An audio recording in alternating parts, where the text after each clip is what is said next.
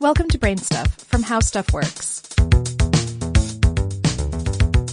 Hey, Brain Stuff, it's Christian Sager here. There are three basic chemical formulations of hair dye temporary, semi permanent, and permanent.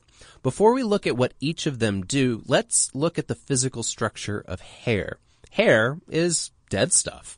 Three layers of slightly different dead stuff. The core, called the medulla, is not pertinent to our interests today, but it's surrounded by a thick layer of cells called the cortex, and that's no relation to your brain's cortex. It's just where you find the pigmented melanin proteins that give hair its color. Protecting the cortex is hair's outermost layer, the cuticle. And this is hair's armor, made up of overlapping scales. Temporary dye just sticks to the cuticle. It's more like paint, really, and it'll usually circle the drain with your next shampoo.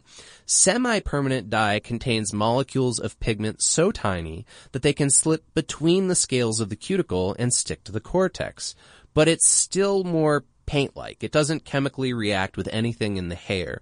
The little pigment particles will wash back out through the cuticle scales with soapy water. So a semi-permanent dye lasts about 12 shampoos max.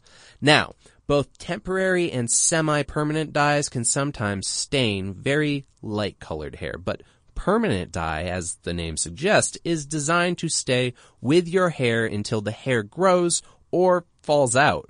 Now, there are as many formulas for permanent dye as there are proprietary brands, and in general, permanent dye consists of two solutions. First, an alkaline chemical plus two types of particles that will come together to form the new color dye precursors and dye couplers. Second, the developer. This is an oxidizer, usually a weak solution of hydrogen peroxide. You or, you know, your salon professional mix the two together right before applying them to your hair. The alkaline chemical, either ammonia or a more gentle substitute, goes to work opening up the cuticle. For dye to be most effective, it needs to access the hair's cortex. Alkaline stuff temporarily softens and relaxes the cuticle scales.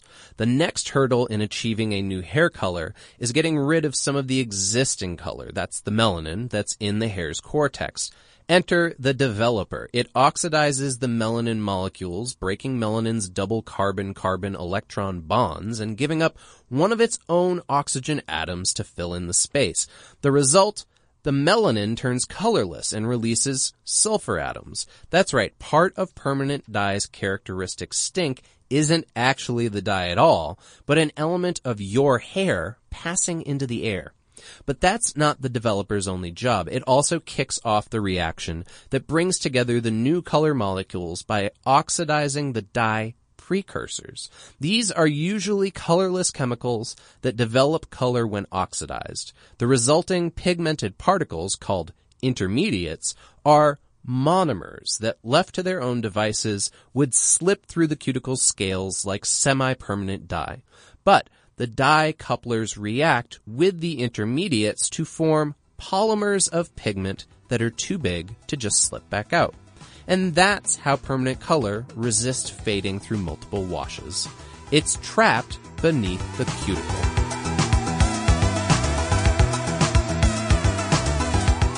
Check out the Brainstuff channel on YouTube, and for more on this and thousands of other topics, visit howstuffworks.com.